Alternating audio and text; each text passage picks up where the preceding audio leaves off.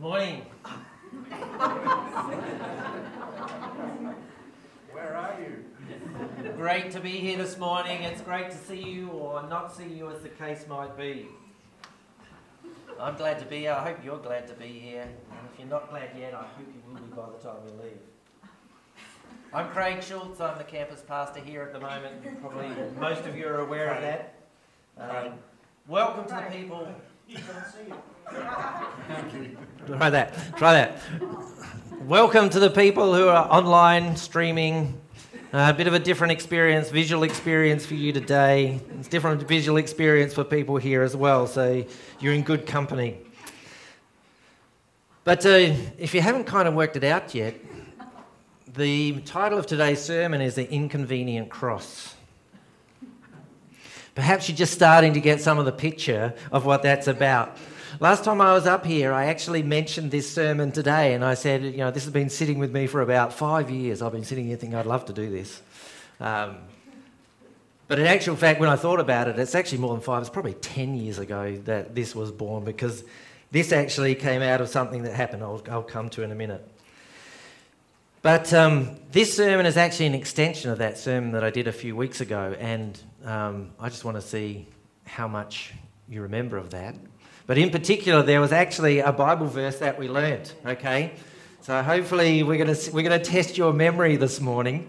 And so on this side over here, I want you to do part one, which was the reference that we learnt, okay? And over here, I want you to scratch your brains, your, your memory banks, and say, what was the Bible verse that we learnt, okay? So t- memory test this morning. So part one from this side. C316. C316, very good. And from this side?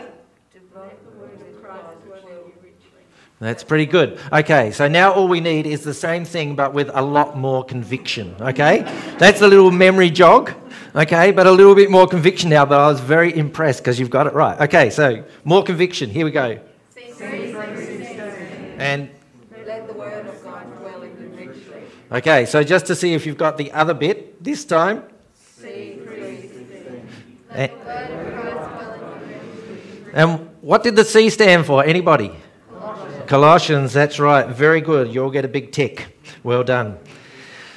So, the message today is an extension of that, that message I gave a few weeks ago, which we're talking about our DNA and being Christ centered at that time. Today is really an extension of that, but it's also an extension of Dave's sermon last week on Holy Spirit empowered. And as you'll hear a bit later, it's actually also a great lead in to what we're going to be preaching about in the coming weeks when we're going back to the series we were doing on 1 Corinthians. And I'll talk a little bit more about that later. So, about 10 years ago, about 10 years ago, my nephew got baptized. And he got baptized in another town, in another church, in another denomination, so not here. But um, we went to his baptism, and the broader family went to the baptism. So my cousin, my nephew, my cousins, my brothers and sisters were there. Good number of my siblings and their and my nieces and nephews. And as we walked into this church, which all of us had gone to a few times over the journey, over the years, walked into this church, one of my other nephews actually said, Oh, I remember this place. This is the place where we worship the band, and the cross is just over there on the side, out of the way. And I thought, wow, that's interesting. That's a different perspective. I felt like God really spoke to me at that moment and beyond that moment to say, where in my life is the cross just over there on the side? Where is it the sideshow? Where is the cross the sideshow of my life rather than front and centre? I'm no believer in relics. But this piece of wood in front of me, these pieces of wood in front of me can tell some stories if it could speak. Lives have been changed in front of this cross that we see here. Lives have been transformed. There's been hours of worship in front of this cross. There's been many tears shed in front of this cross. And I would say, in front of this picture over here, which is one of um, Brenton Hill's pictures called This Is Love. Incredible I love this picture. It hangs over my desk at home. Um, many tears have been shed. But if you look at these pieces of wood, if you come and look more closely, you'll see there's actually nail holes, small nail holes, up and down and across the crossbar. Where in the past people have come and they've nailed things like sins that they wanted to confess to the Lord here on pieces of paper and received his forgiveness. Or they've, they've nailed some commitment that they wanted to make on a piece of paper and nailed it here. Things we've done in services here before. There are two large holes here and one at the foot, which on some occasions have had very large nails actually placed in those. And when you see those nails, it's really confronting to think they actually went through Jesus' hands and his feet. It's a little bit denuded of that when you see it this way. One Easter, Matt Phillips actually stood here with his, in front of this, with his arms out like this, tied to the, the crossbars for the entire service. And you might think your arms tied would actually make it easy, but he was actually dripping in sweat um, by the time he finished. He actually was very physically draining, just standing and being like this, let alone being nailed to a cross. There have been times when this cross has been draped with flowers there's been times when it's been draped with red cloth signifying Jesus' blood. There's been times when it's been draped with purple, cross, uh, purple cloth signifying his kingship. More recently, there's been an eternity sign on here. There's lots of stories and there's lots of memories in these pieces of wood in front of us. But for all that, actually wouldn't bother me if we took this and burnt it tomorrow. What would bother me is if the cross remained over there on the side, out of the way in our worship. Not this one, not the wooden one I'm talking about now. I'm talking about the real cross, the cross of Jesus. The one that he died on 2,000 years ago. The cross of our Saviour, Jesus Christ, Creator of the world, King forever. Jesus didn't expect that real cross to be easy. He didn't expect it to be easy for himself. In the Garden of Gethsemane, as we read the story, he was overcome with sorrow. There's actually a saying, man of sorrows. Overcome with what was before him, the suffering that he was going to endure. It wasn't just like, this is an easy thing to do. In fact, he said, if this cup can be taken away from me, take it away. So he knew it wasn't going to be easy for him. But he actually also knew it wasn't going to be easy for us either as followers of him. If you look back in, in earlier, and Beck read some of this before, this, here's some words that Jesus spoke. So we're going to look at Luke chapter 9, verses 21 to 25. And just to give some context to this verse, this passage we're going to look at, it's worth going back in prior to this just to understand what's happened immediately prior. And immediately prior to this, in chapter 9, Jesus has sent out his 12 disciples to go and preach the good news of the kingdom, to say the kingdom of God is near to the people in the areas around where they were. He sent the 12 out on a missionary journey to preach the gospel. And they returned with great stories of what God had done. Jesus then feeds the 5,000, a large crowd with just a small amount of food feeds a large crowd. Incredible miracle. Peter, on the back of those things, the great missionary journey and Jesus feeding the 5,000, makes his great declaration that Jesus, he sees that Jesus is the Messiah, the chosen one, the Son of God. So they're all riding on this great high. And with that as backdrop, Jesus predicts his death. says, Okay, we've seen all this. I'm going to die. Talk about a bit of a dampener. So, picking it up at verse 21, Jesus strictly warned them not to tell this about his death at this point to anyone. And he said, The Son of Man must suffer many things and be rejected by the elders, the chief priests, and the teachers of the law, and he must be killed, and on the third day be raised to life.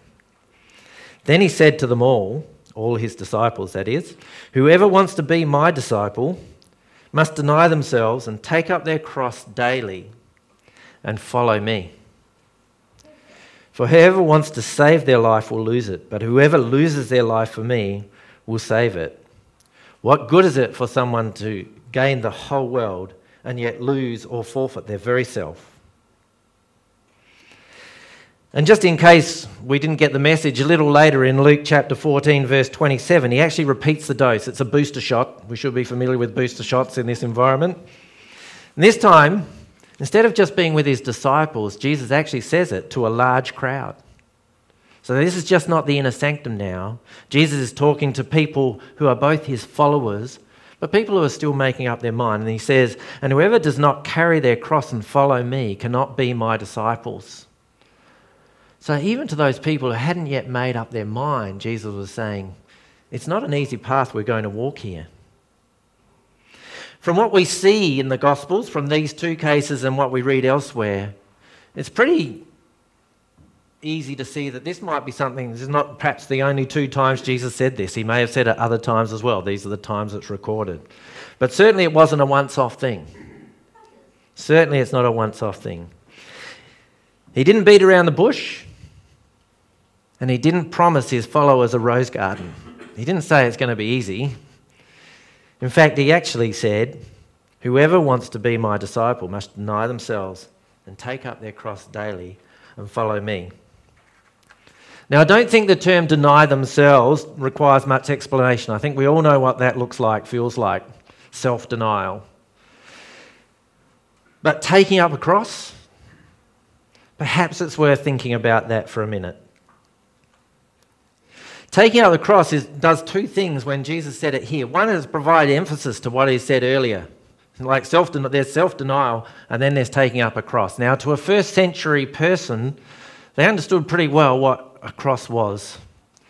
It was a means for a torturous execution done by the Roman people in that area at that time. So, what carrying the cross means in this context is there's self denial, but carrying your cross brings a real focus point to this. It actually says what the consequence of that self denial might mean. That self denial is not just something that's about me, but there's actually something that might be more, um, more consequential as part of that. It's worth noting that when Jesus spoke these words in Luke chapter 9, that the cross was still before him. It was still before him. So he was saying things, as we often do, preaching to himself as well as to those around. That daily he was headed towards the cross. His disciples really didn't understand, and it's one of the reasons he told them not to tell anyone at that point. They just didn't get it, quite frankly. As you read through the Gospels, they didn't get it when Jesus said, I'm going to die and be raised again. And yet he continued to speak this message to them and to the crowds. It's not a popular, easy listening message. Yet Jesus repeats it. It's a bit of a double whammy in many respects. There's one thing to deny yourself, it's another thing to carry your cross. Which in those days, sometimes that, once again, the first century people would have known that criminals were actually taken, forced to carry their cross to the place of their execution as an extra humiliation. And Jesus did that. But for us now, while that line of thinking still applies, we have the wonderful benefit of hindsight. We can look back to the cross and see and know the hope and salvation that's there. Uh, the benefit of self denial. It's not just a question, it's not a why, but we'll talk a little bit more about that later. I mentioned we we're about to go into a series, a second phase of our series on 1 Corinthians. And that series is entitled Hard Truths for Christians. In many respects, it talks about some of the crosses that we need to pick up, some of the difficulties, or in some cases, self denials that we might need to be followers of Jesus, and how that might apply to us in that context. But I did mention that Jesus spoke this message to, crowd, to close followers and to crowds. So, firstly, I want to speak to those people who might be in the crowd. still making up their mind about Jesus. If you're in that place, for many people, it's actually something can't be bothered thinking about. It's too hard. I'd just rather think about other things. Some people find it irrelevant. Does it seem irrelevant?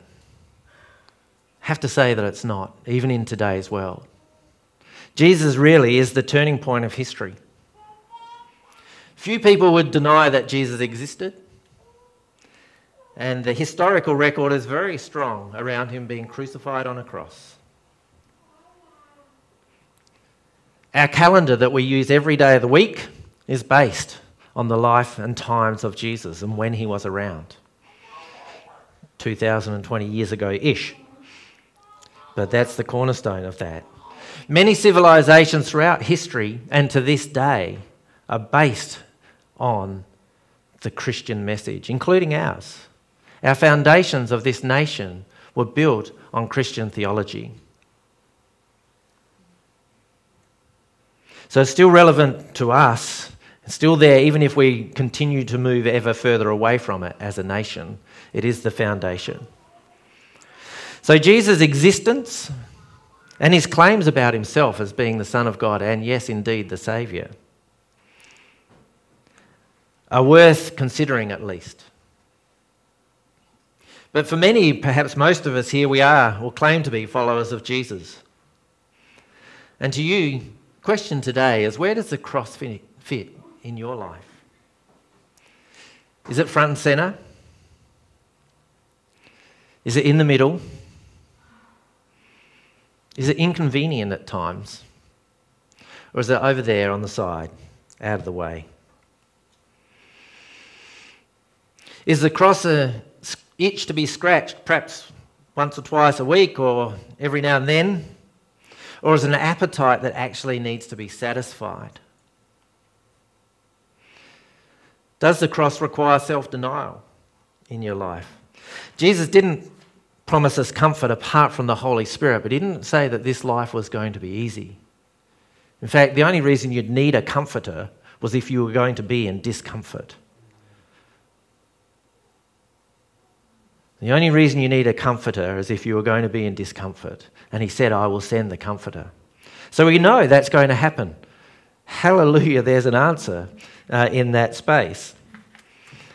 But Jesus actually promised us self denial and Paul takes up the theme and even says this, writing to Timothy, 2 Timothy chapter 3, verse 12. In fact, everyone who wants to live a godly life in Christ Jesus will be persecuted. There's another level. So Jesus didn't pro- promise us physical comfort or perhaps even an easy passage at times, but he did promise us power. So Romans chapter 1 verse 16, for I am not ashamed of the gospel because it's the power of God that brings salvation to everyone who believes, first to the Jew, then to the Gentile. And remember this from last week's sermon with Dave, Holy Spirit empowered, but you, Acts chapter 1, verse 8. You will receive power when the Holy Spirit comes on you, and you'll be my witnesses in Jerusalem and in all Judea and Samaria to the ends of the earth. You'll receive power when the Holy Spirit comes upon you. I'm not ashamed of the gospel. It's the power of God for salvation for those who believe. Is the cross and the Holy Spirit powerful in your life? Some Christians struggle to know or feel that power of the Holy Spirit. And perhaps in those cases, a good question to ask, and if this is where you feel, and I know we all feel this at some point in time, a good question to ask is Am I doing the things on my side of this bargain? what did Jesus say? That those people who would follow me would deny themselves and carry a cross. Are we not seeing that power because we're not submitting some things to, to Him in that space? Or are we not putting ourselves in a space where we need God? I know for myself the times when I've seen the power of God in my life the most is those times when I've been most needy. Sometimes it's at the times when I've taken the most risks in the space for Him. Taken a risk in conversation with somebody. Sometimes it goes great, sometimes it goes terrible. But there are times when you see the power of God in those places. Sometimes when you're preparing a sermon, some things go great, some things not so well. But there are times when put yourself out there that you see the power of God. I know for Kathy and myself, one of the times we saw the power of God was when we decided to go to the Middle East. And, and we had not very much. Uh, in that time when we had the lease was probably the time when we saw some of the greater acts of God in our family life and His provision. So, why should the cross impact our lives daily? I want to read 2 Corinthians chapter 5 verses 14 and 15. Why should the cross impact our lives? For Christ's love compels us, because we are convinced that one died for all, and therefore all died. And he died for all, that those who live should no longer live for themselves, but for him who died for them and was raised again. So, the why here, it's actually not the death of Jesus. It's actually about love. The why we would deny ourselves, the why we would pick up a cross and carry it, is about love. Verse 14 says, For Christ's love compels us. Now, in the Greek, it's actually ambiguous as to which way around this could be. It could be uh, interpreted in both ways. That is, it's Christ's love for us that compels us to deny ourselves and take up our cross. But you can also see it's our love for Christ that brings us to a place of denying ourselves and carrying our cross. The Greek's ambiguous. Um, it works either way. And both of those perspectives are supported either here or elsewhere in Scripture. Both apply. Um, most commentators lean towards that it's Christ's love that compels us and takes us to that place that we would be convinced that he died for all. But the other piece this verse actually talks about is saying, whilst it talks about how we should no longer live for ourselves, it actually gives the purpose.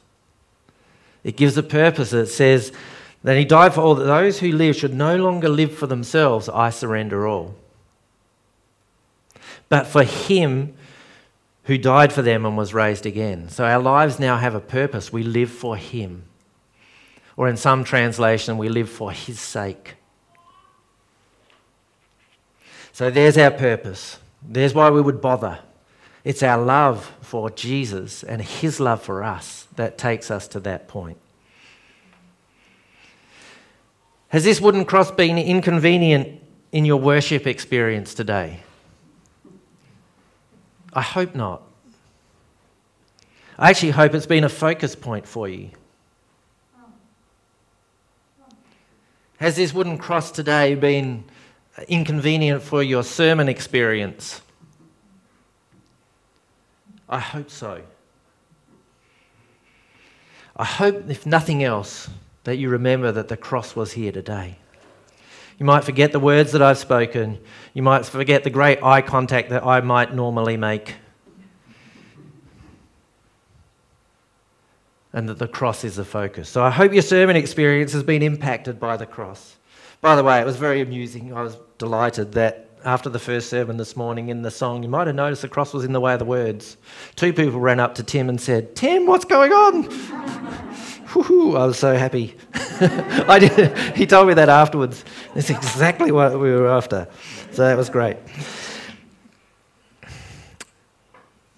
I don't know about you, but I've had way too many days that weren't impacted by the cross. I've actually had way too many days that weren't impacted by the cross. And just by way of warning, um, I haven't got through this next bit without losing my composure. I'm feeling a little bit better today than second sermon than the first, but um, I may lose it. That's okay. If it does, we'll wait. Give me a little moment, take some time, and I'll get it back, and we'll kick on again. But the, one of the reasons for that is um, in preparing this sermon today, I've probably wept more tears of confession than any other sermon I've ever prepared. Because bringing yourself to this point and actually holding yourself up before God and saying, How am I going? can be confronting at times. And certainly, I don't want to give the perspective that this is coming from a higher ground, that there's, you know, that there's something in that space because it doesn't. Perhaps I'm leading you places where I've gone and will need to go to again. But I do think it's helpful for us to check. For some people, it's a bit like checking your car in for a service. It's just check in and say, Am I okay? No, we just need to change the oil here. For some people, it may mean more than that. It might mean a complete overhaul. That I need to actually change my life focus. So, how is the cross impacting your life? Remember, I've asked these questions of myself. How does Jesus, the cross of Jesus, impact the choices that you make? Is the cross in the middle or is it on the side over there, out of the way? Is the cross inconvenient in your plans, in your life ambitions? Does it feature in your plans? Are your decisions, particularly the big ones in life, are they made in the light of what Jesus has done for you?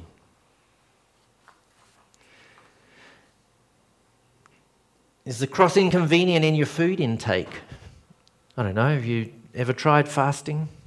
I know going hungry is not very convenient for me. I actually like eating. Um, but is it something you could think about giving a go? Uh, in a way of Jesus encouraged us to pray and fast. Does the cross impact the clothes that you wear? I'm actually always in awe of the uni students that we have in our midst that um, have Jesus Week at university. And they, they wear hoodies all week, and sometimes beyond that week. They wear hoodies with Jesus on the front, Jesus on the back to say that A, I'm aligned with Jesus, and B, I'm ready to talk to you if you want to talk about that. I think it's awesome. That's a cross actually impacting them on a daily basis. I think it's outstanding. Same with Green Team. Does the cross impact your weekends, or is church just a box that you need to tick? Something that we go to? Or do you really, you know, scratch an itch there, but, or do you really come with a mind to worship and to learn and to grow? Or are you just here to wait it out because it's something we do to endure? Does the cross impact your discretionary time? Your me time? Does your cross impact that? Is there time and space in your mind and in your energy to let the word of Christ dwell in you richly? Is there time for prayer and for worship and for acts of service? Is the cross inconvenient in your career? Or is it just on the side over there, out of the way when you're at work? Or when you plan what you're dreaming for, what you aspire to? Do the hours that you work reflect the priority of the cross? Do you leave time and energy to give great time and energy to God as well?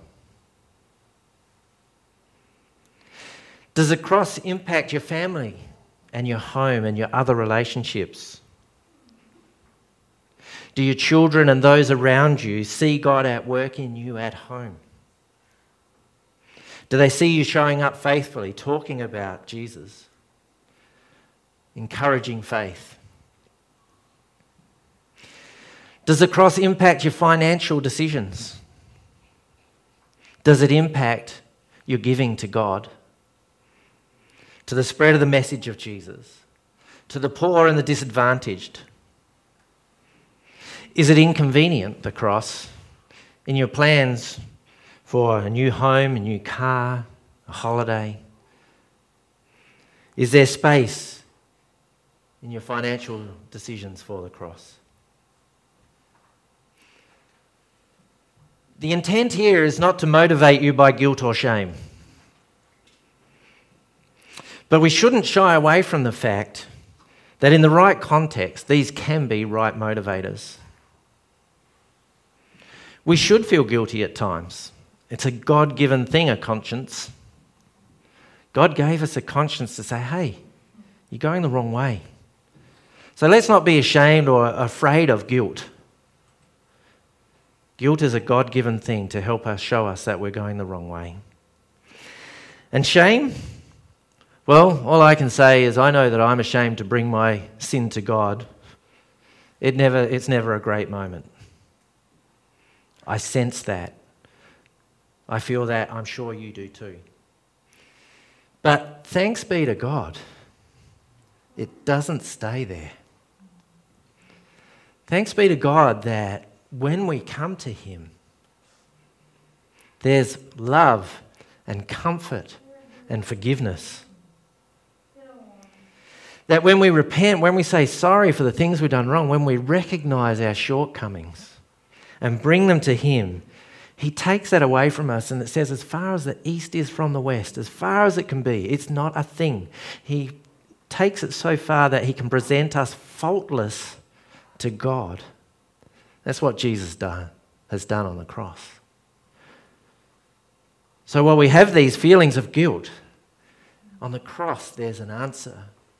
While we have these feelings of shame, on the cross there's an answer. It doesn't stay there.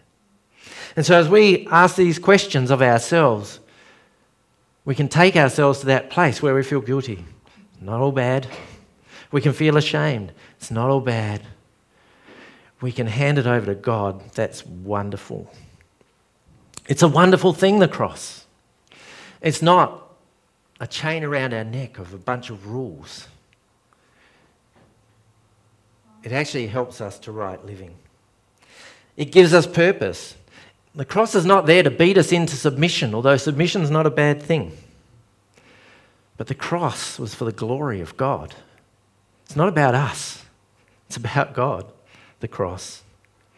The cross is a message of hope to the world, to us and to the world, and to a world that's desperate for hope. My prayer for myself is that God would increase my appetite. I don't want to be a Christian that's just scratching an itch, that's just ticking a box. I don't think that's His highest for me, and I don't think it's His highest for us. I don't know about you, but I actually tend to enjoy satisfying appetites. Cold drink on a hot, thirsty day goes down really, really well. It feels great. We're really fortunate that we get to enjoy a big variety of foods. By the way, Adrienne James, if you ever get the chance to eat any of her food, just a little aside, go to Alpha because she does it there. It's magnificent. Um, and uh, but I'm sure Adrienne would say it's a gift of God that we get to enjoy these things. Not only do we get to satisfy an appetite, but we do it with pleasure. You know, God did that. God did that. He gave us the ability to enjoy satisfying appetites with pleasure. But thirst and hunger are appetites that happen naturally, and I actually think spiritual appetite happens a little differently. I think spiritual appetite um, requires a little bit more of us. I think it's actually a little bit more like physical exercise.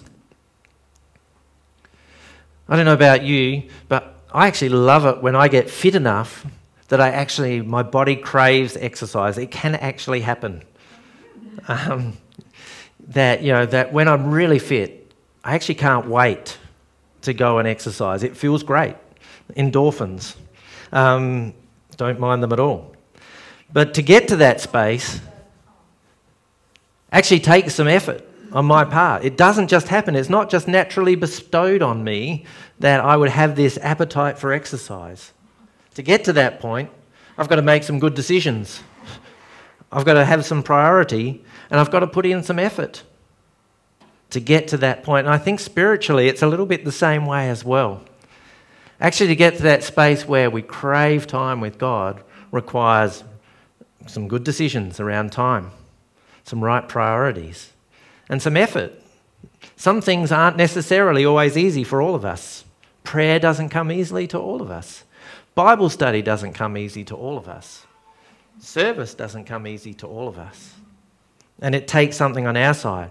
But when you actually exercise in that space, I know there are times when I've just felt that hunger for God because I'm in that space.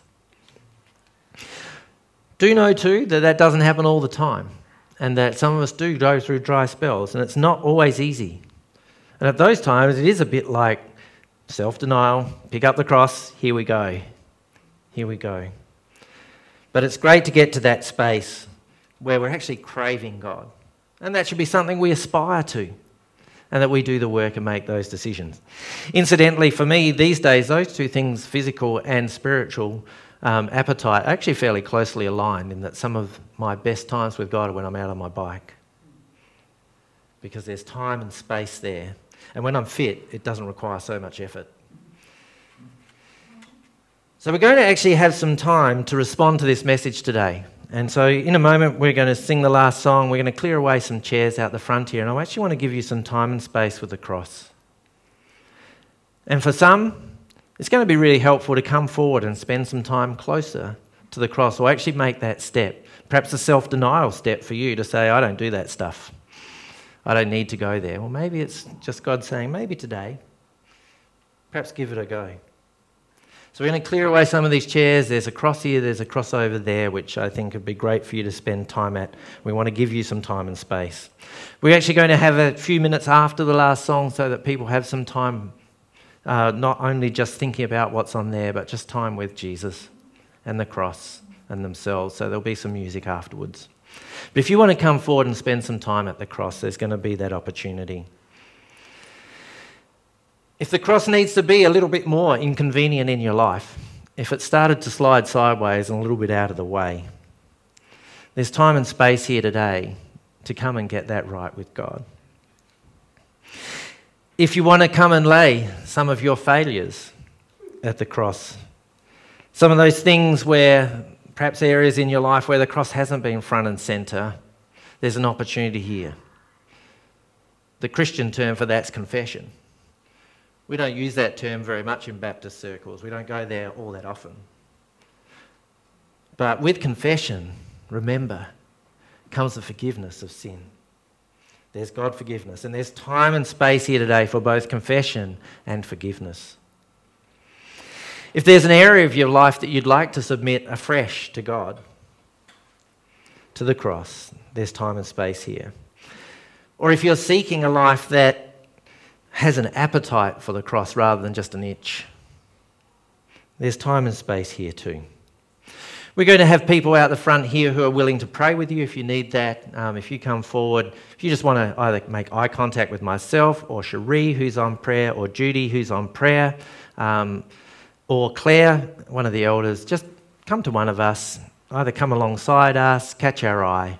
Um, but We'll only do that to people who approach us. There's time and space here just to have time in front of the cross, in front of the cross, uh, by yourselves. But if you want prayer, please come to one of us and we will pray for you. So I'm going to ask the band to come back up.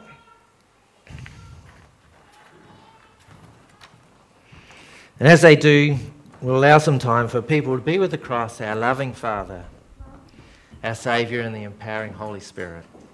And let's pray.